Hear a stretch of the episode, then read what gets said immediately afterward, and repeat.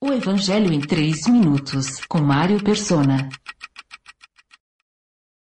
Um grande engano, disseminado até mesmo entre cristãos, é que a salvação possa ser obtida pela imitação de Cristo. Evidentemente, o cristão que já teve os seus pecados perdoados pela fé em Jesus, graças à sua morte na cruz, tem nele o exemplo tem em Jesus o exemplo de um homem perfeito e deve sim imitá-lo. Mas isso é depois de ter nascido de novo e ter a certeza da sua salvação. Em sua carta aos Efésios, capítulo 5, Paulo escreve para que sejam imitadores de Deus como filhos amados. E segue falando das virtudes que devem acompanhar a vida cristã. Em 1 Coríntios 11, ele exorta os cristãos: tornem-se meus imitadores, como eu sou de Cristo.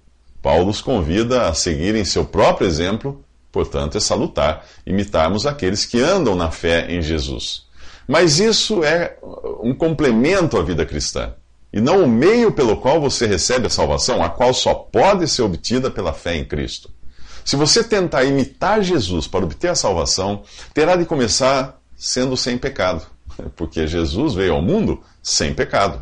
O problema é que eu e você viemos ao mundo com uma natureza arruinada que nos fez pecadores desde a concepção. É impossível que pela imitação você se torne puro e sem pecado.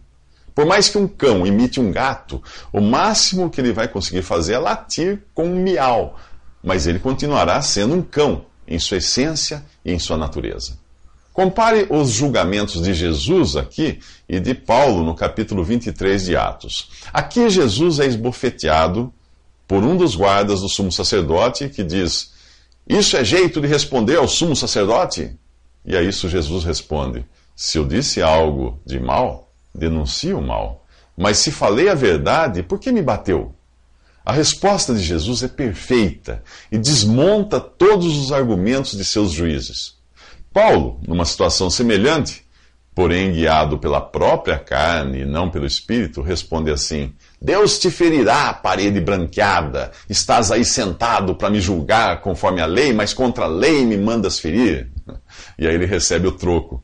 Você ousa insultar o sumo sacerdote de Deus? Ao que ele é obrigado imediatamente a se retratar, dizendo: Irmãos, eu não sabia que ele era o sumo sacerdote, pois está escrito: não fale mal de uma autoridade de seu povo.